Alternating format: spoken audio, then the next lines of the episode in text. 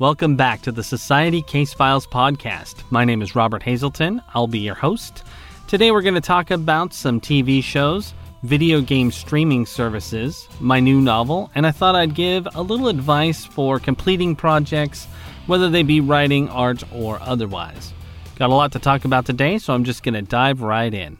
There are a ton of television shows that are vying for our attention these days and I find it hard for myself to pick and choose which ones I personally want to watch. I generally have some genres that I'm pretty excited about, things that are, whether they're uh, fantasy or science fiction, horror. I usually break for those kinds of things. So, uh, stuff like The Boys, uh, that was a pretty easy hit for us. The Good Omens, of course, we binge watched that in the first day. There's uh, The Wu Assassin, just started on Netflix. And if you love uh, martial arts shows and movies, that's a great start, at least. I've only watched the first episode as of uh, the recording of this. But uh, for the most part, it's pretty tough to decide when all of these different streaming services are creating their own original content. And then the big ones like HBO and Cinemax, Starz, they all have their shows as well. And it's almost to the point that we kind of have to create schedules of our own so that we can make sure we get through them all. This is why I generally prefer the shorter shows, like Wu Assassin, for example, is only 10 episodes long. Uh, Broadchurch is another show that I'm really into, but uh, each season of that is only eight episodes. I also prefer the shows that are a little bit more of a uh, one time story or something that spans multiple episodes rather than Monster of the Week type stuff. I used to be way into Monster of the Week, but lately I prefer a, a tighter story, a meta plot that really matters, and characters that I can get invested in. That's kind of why I like the uh, Marvel TV shows on Netflix so much. They do a great job of keeping your attention really well and not straying too much, with a few exceptions. Uh, I think the First season of The Punisher suffers from a little drifting, but the second one was really intense and it was very well done, in my opinion. So, uh, those are great. But coming all the way around to a big point I wanted to make in this show uh, Doctor Who. So, the other night I went and saw the final two episodes of the David Tennant run, uh, The End of Time, at the theater. I had just recently watched the uh, the the same episodes on TV. They're on uh, Amazon. So Doctor Who is an interesting beast for me. I remember the show really well from being a kid. Uh, they would show telethons on PBS, and you'd either get Doctor Who or Red Dwarf, sometimes Blackadder, and they would show an episode or two, and then they'd come on and they'd ask for money, and they would offer up some crazy kitsch. I can't really remember what kinds of kitsch, but I always remember they're like, if you spend this amount, then you're going to get this. If you spend $60, we'll send you a sonic screwdriver or whatever the case may be. And that was my exposure to the shows. And at that point, I didn't really get British television at all. It didn't make as much sense to me. I was more Battlestar Galactica, Buck Rogers, Knight Rider, all of that stuff, Star Trek. So right there, I had sort of a, a very Americanized view. And for years after, I'd go to conventions or we would go and visit places when we'd do our shows when I was in Abney Park. And we'd run into folks who were like, "Have you watched Doctor Who?" And I and I always had to say, "I'm sorry, I just I don't get it." And I will say that it was mostly because, well, it was obviously because I didn't I didn't ever give it a chance. So probably around 2006, 2007. I can't remember the specific year, but I was at Best Buy uh, doing my normal DVD run when I was trying to amass more DVDs than the common blockbuster, and I found Torchwood. And just reading the back, I just cursory glanced, I've got to admit. I just looked, it sounded interesting. I didn't really read it too deeply. I didn't look at the fine print, and I certainly didn't look at the bottom. So I had absolutely no idea it was a Doctor Who spinoff. But I bought it anyway. It was on sale for a pretty reasonable price. And I brought it home and I watched the first episode. And there were some, some key hints I probably should have picked up from when the main character is interacting with the uh, mysterious Jack Harkness and he's talking about Cybermen in every home and all this stuff. I had no idea what any of that meant. So I got through a few episodes and I really felt like I was missing something, and I probably should have felt that way because they really did rely on the source material that built this. They do a lot of callbacks to it. So I finally looked it up and I noticed that it was it was a Doctor Who spinoff, and I didn't even know that there was a reboot of Doctor Who at that point. I looked into it, figured out that uh, the Chris Eccleston version had come out in 2005. I ran out to Best Buy and I picked that up. And I started watching it and I was like, wow, this is actually nothing like I thought it would be. Nothing like those old, cheesy looking episodes that I remembered from being a kid. I became pretty invested, invested enough to get all the way through the season, and uh, oddly enough, just enough to meet Jack Harkness and figure out who he was so I could go back and finish Torchwood, which, by the way, is pretty much near the end of the season why I didn't finish season one of Doctor Who at that point, I still can't figure out. I don't I don't get it. So anyway, go back, finish watching Torchwood. It just destroyed me. It was amazing. The emotional stuff in it really got me, and I just I loved it. Then I found out that Spike from from Buffy was going to be in season two, and I didn't own season two at that point, but I had intended to start watching it, and, and quite honestly, I never got around to it. So, fast forward several years, and I decided I wanted to introduce Torchwood to my wife. And the funny thing is, is that she was much like me. She just didn't really get the Doctor Who craze, and like me, she remembered it from the Tom Baker years specifically. Um, she liked them, but it wasn't like she was a, a passionate fan. So we sit down to watch Torchwood. We watched the first episode and she liked it, but again, I started to realize, you know what? She probably has to watch the first season of Doctor Who to get it. So we watched that, and I will tell you that that was the beginning of what became an obsession for me.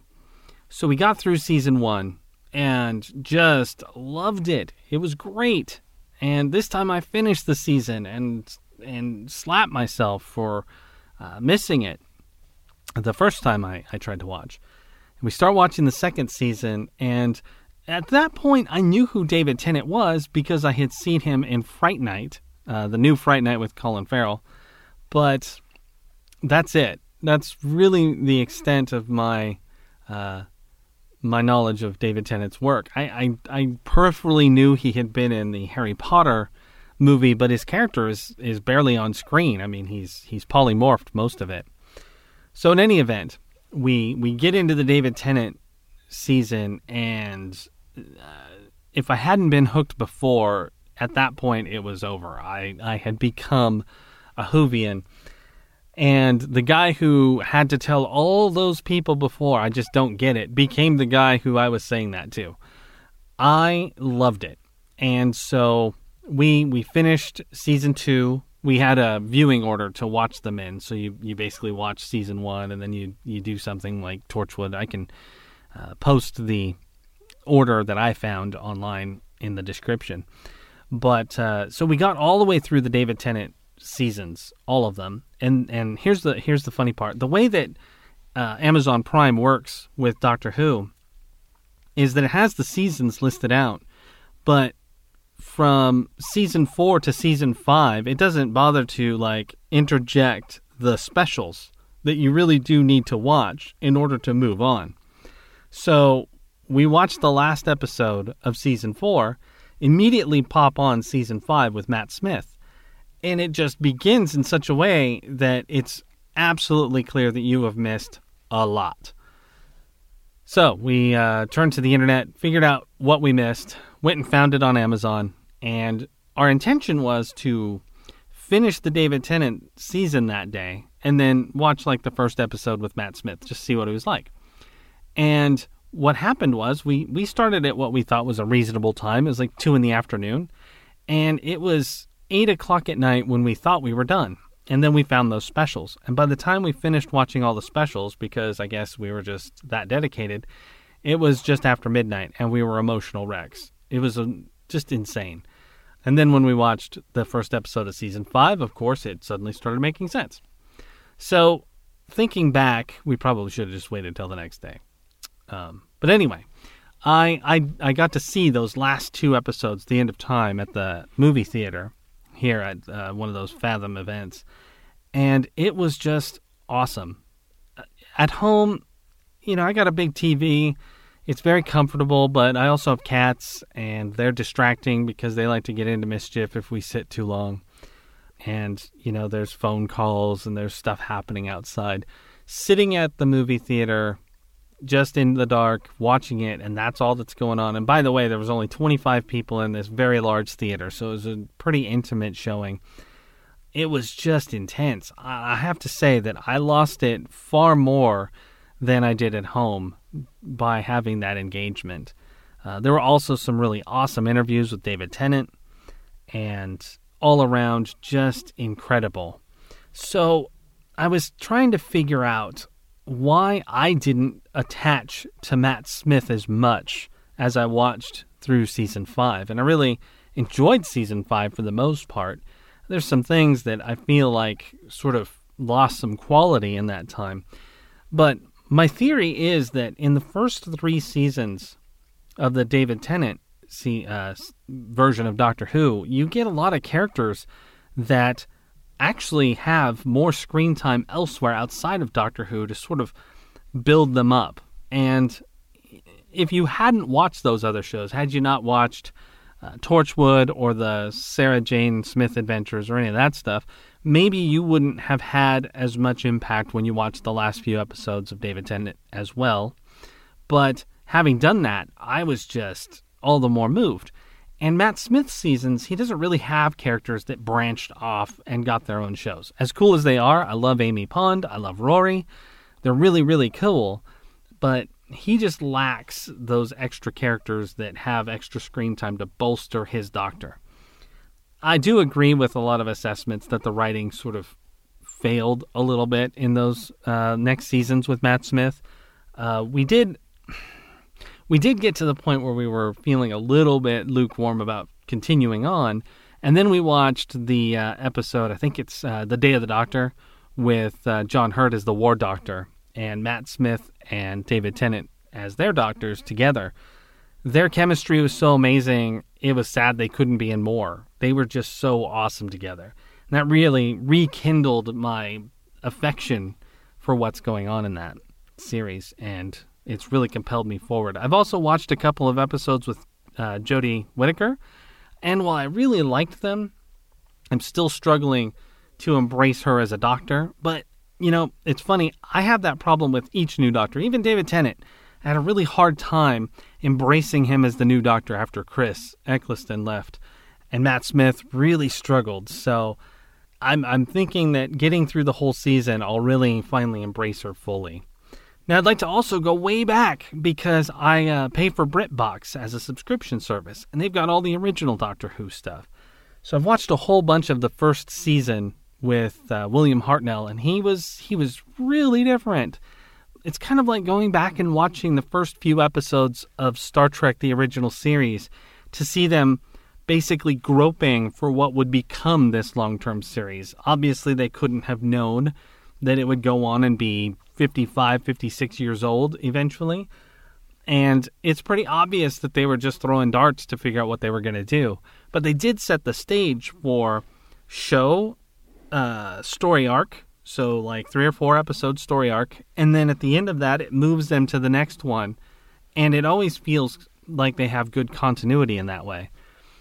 So, I've sort of picked and choosed the uh, episodes I want to watch and I've gone through and watched several from each of the doctors. And I really have to say, I know it's probably cliche, but I just absolutely love Tom Baker.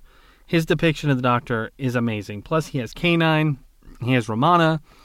Uh, there's just so much cool going on with uh, his seasons. If ever I want to go back and see something that is most like the new Doctor Who, I feel like Tom Baker set the stage for that. Uh, there are other doctors who are just as neat. Um, in the way that they are portrayed. I love Jon Pertwee, he's great too. But uh, the Tom Baker episodes have been the best of the classic Who, in my opinion. So I want to segue just briefly that I have the role playing game for Doctor Who now, and I have all of the source books, and they're very interesting because they actually go into how the Doctor acted during those different seasons. So you can really get a pretty solid explanation for how the incarnation changed from one Doctor to the next. And not only the Doctor, but the aesthetic of the episodes too. If we go all, go back to show and movie stuff for another minute, I finally found the Eighth Doctor movie with Paul McGann, and we watched it with Eric Roberts playing the Master. And I thought he was going to be so terrible in this. I don't know if you've seen a bunch of Eric Roberts movies, but he is the master of overacted B movies. And sometimes he's great in them, and I just I was really nervous about him playing a Doctor Who villain.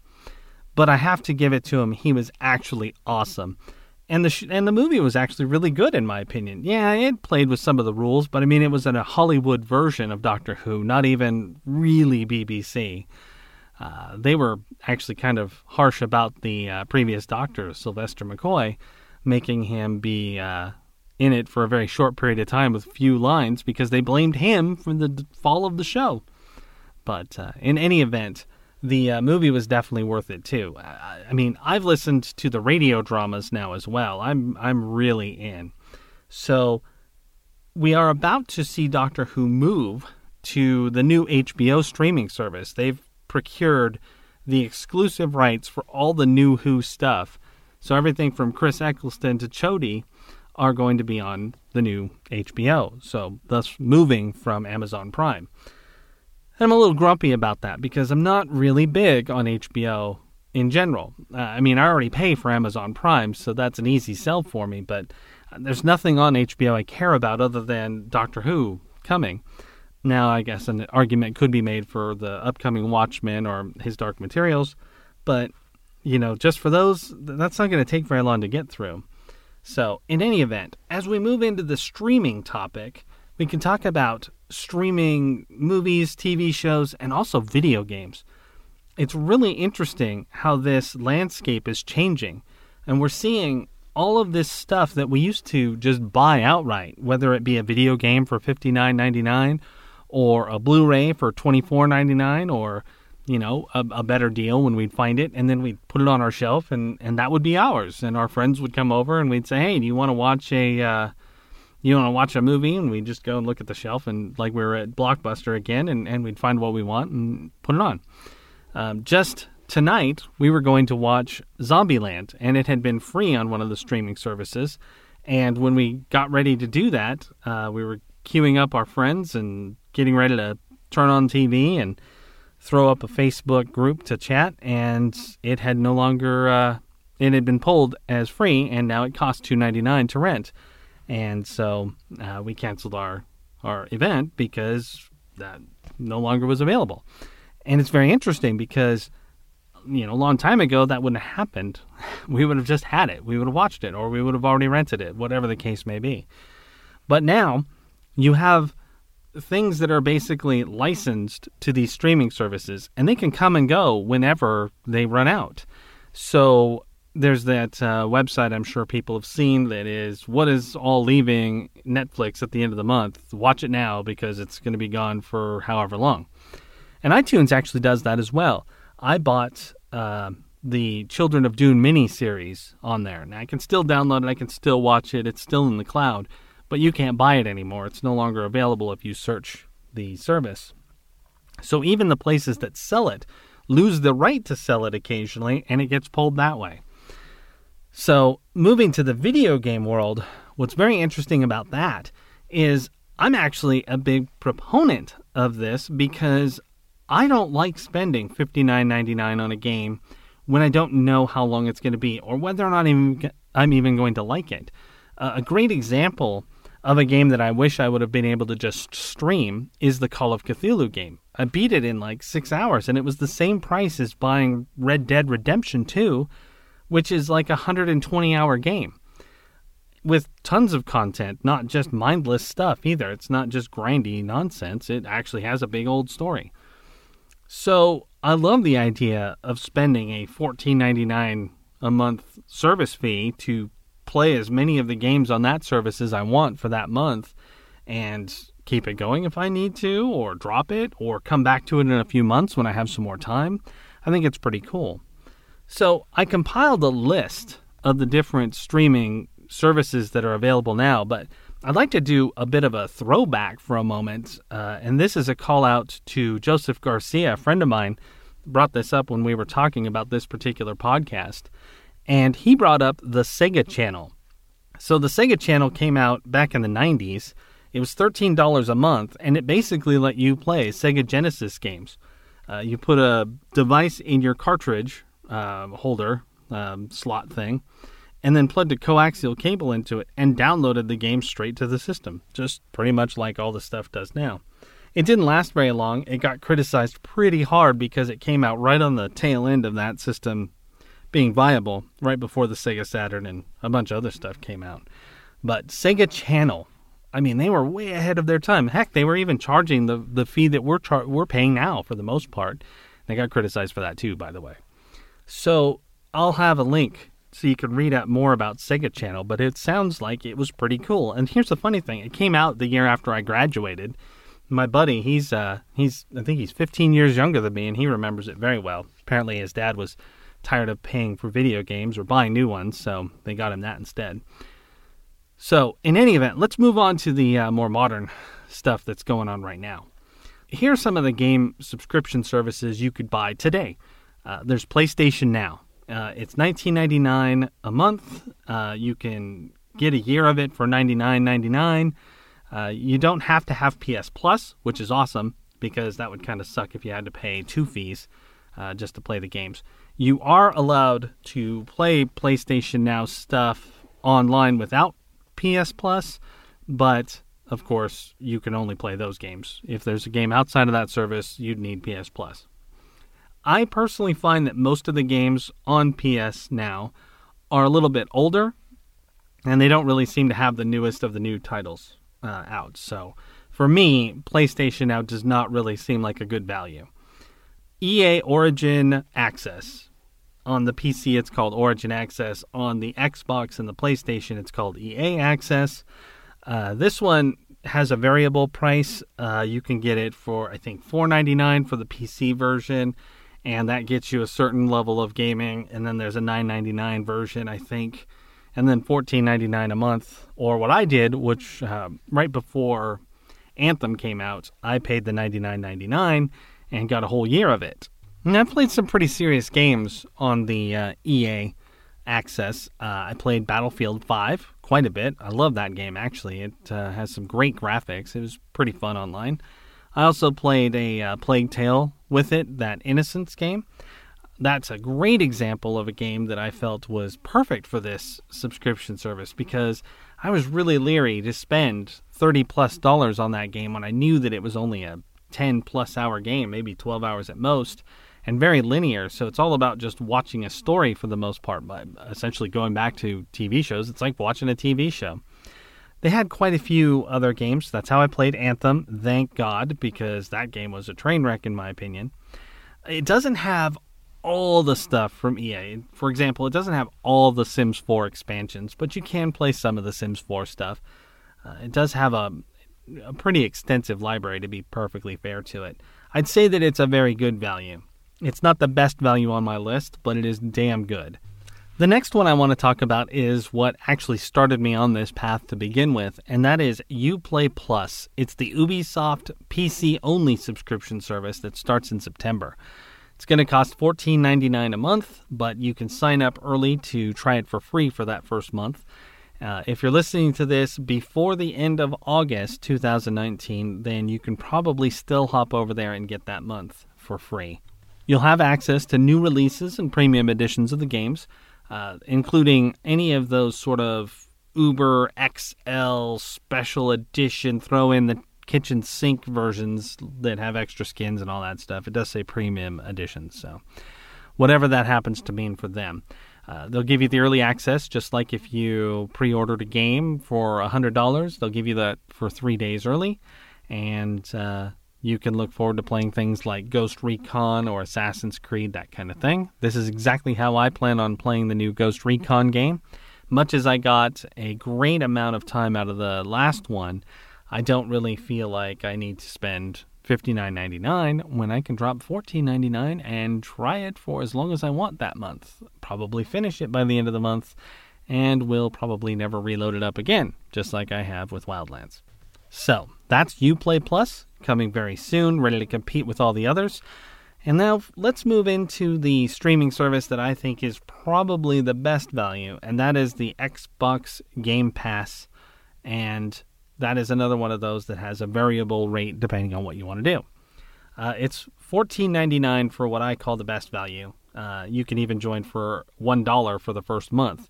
Um, it includes Xbox Gold, uh, PC and console versions of the game. Plus, it has Gears 5 Ultimate Edition. Uh, you can play games four days early on the console and PC. All kinds of stuff. I looked at their catalog. It's actually pretty ridiculous. My friends have been playing Forza like crazy with the Game Pass. Uh, there's a lot of stuff. I think I tried. Yeah, yeah, yeah. We tried uh, Sea of Thieves with it uh, a while back. So it's actually a really good deal. I think it's pretty impressive all around. If you just want the PC version, it's $4.99 a month. Uh, that's an introductory price, and then the console version is 10 bucks a month. Uh, it also has, as I said, brand new games come to that service as well. So, all around, just because you can play on both your console, your PC, you get that gold on the Xbox, all the extra stuff you get. I, I say that that is the best value. So there is one more service that those of you who know a lot about this stuff are probably wondering where it is in my list, and that would be Google Stadia. I am not going to talk about that right now because, to be perfectly honest, I have not really read that much about it. Um, I just haven't. So it'll probably be in the next uh, one of the next two episodes. We'll talk about Google Stadia more in depth, but uh, that's it for that. So, you know, we're not even really talking about things like Gamefly or some of those other more fringe gaming services where you can rent them or have them mailed to you and try them out for as long as you need and all that stuff. I mean, there's a lot of choices out there right now. And just like I said with TV shows vying for your attention, there is so much entertainment available these days that it's just saturating, you know? So, in my case, I spent a lot of time on Destiny 2. I I constantly come back to it, and I've just sort of made that my hobby. My hobby is Destiny 2.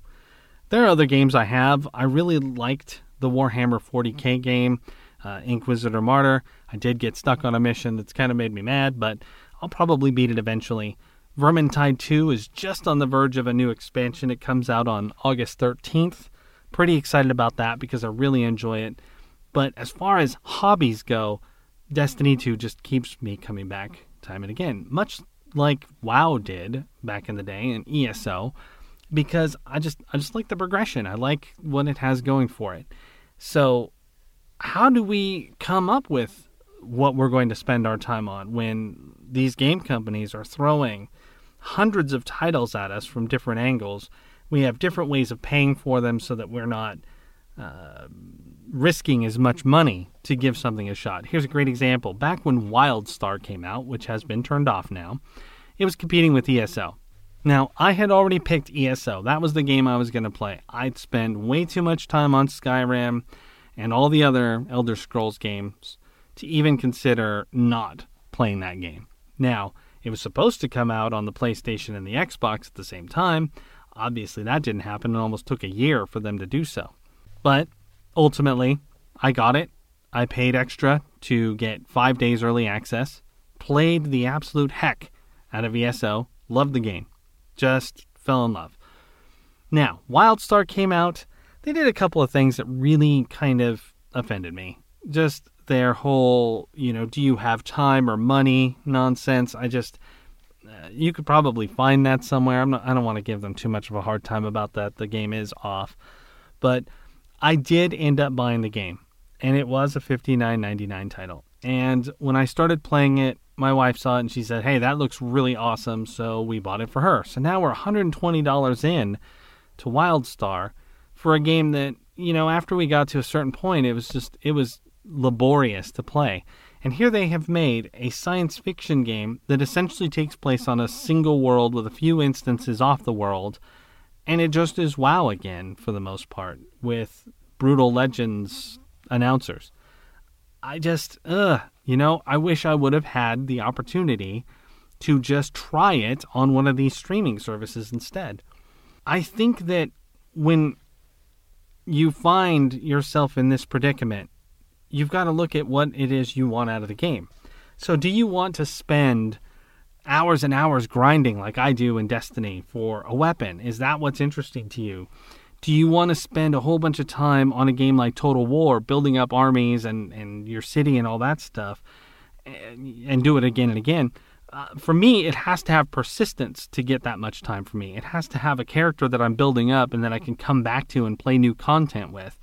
It can't be a game like Red Dead Redemption 2, which these days I just I don't get as invested in a character I didn't create when I'm playing a video game. Uh, Assassin's Creed Odyssey pulled me in because I could pick between the two characters, and then from those two characters, I had some options throughout the game that changed my storyline. My absolute favorite MMO of all time at this point is Star Wars The Old Republic because of the story elements and I'll talk about that in another episode. But uh, it's that kind of persistence and story that draws me in. It's one of the reasons that Destiny 2 is having a tenuous grip on me right now, because all they keep doing is throwing out grind material rather than stuff for us to do that is involving the story or advancing our character or even the, the, the plight of the city. I'm hoping that Shadowkeep does a better job of that, and I guess we'll see here in a month. That did get pushed out. So, in any event, that's sort of where I'm at. That's how I pick video games, and I'm really excited about all these subscriptions. I'm really excited about being able to spend $14.99 to try some games. However, I thought of a couple of things that might be a problem with this model. First off, Anthem is a great example. So when Anthem came out, a lot of people spent $14.99 to try it. And they said, "Oh, our numbers soared. We did great. Blah blah blah. Whatever." I am not sure what happened after for them because I haven't read about the numbers, but I am pretty certain that it dropped dramatically after the game was sort of disappointing to a lot of people. So, what happens if these one-time $59.99 games are now $14.99 and the developer is like, "Well, damn. Our game is only 6 hours long, and if we put that out on the subscription service, people are going to beat it in like a day or two. Streamers will beat it in a day, absolutely, and show it to all the people who don't who are on the fence, and they'll just watch them play it and not care and not even pay the subscription. So what if they decide, how about this? We're going to put out 3 hours of the game now and have a pretty reasonable sort of cliffhanger conclusion. And then the next 3 hours will come out next month. Or even less of an extreme option, what if it's like the Division 2 did? Where they're like, well, here's the main game, and this is going to keep you busy for a while, but we're not going to release the final map mode until X date. And then after that, we're not going to release the raid until X date and drag it out to sort of pull you in for your for your subscription. Starz does that with things like the American Gods series, where since they only come out with it every week, you have to really time your free trial if you want to ensure that you see the whole thing while it's still sort of on, or you just have to wait for it to conclude and then pay the re- or or start up your free trial just to see that one show you care about. And I really do think that games might actually change the way they're made and released so that they can make more money on those on those subscriptions. Now, of course, they've got a ton of games on there as well. So there's got to be a way to recoup that. And I think that's one of the ways they'll do it. Because if for some reason you end up needing to have it for three months to play that one game you loved, then you're going to be spending close to what you did when you bought the one game to begin with. But the big difference is is that let's say I got Destiny 2 through a subscription service and I busted out the main campaign and there's nothing really to do other than the weekly update stuff and I turn and look at the other games and I'm like, hey, I really like this one. Well, now I get hooked on that.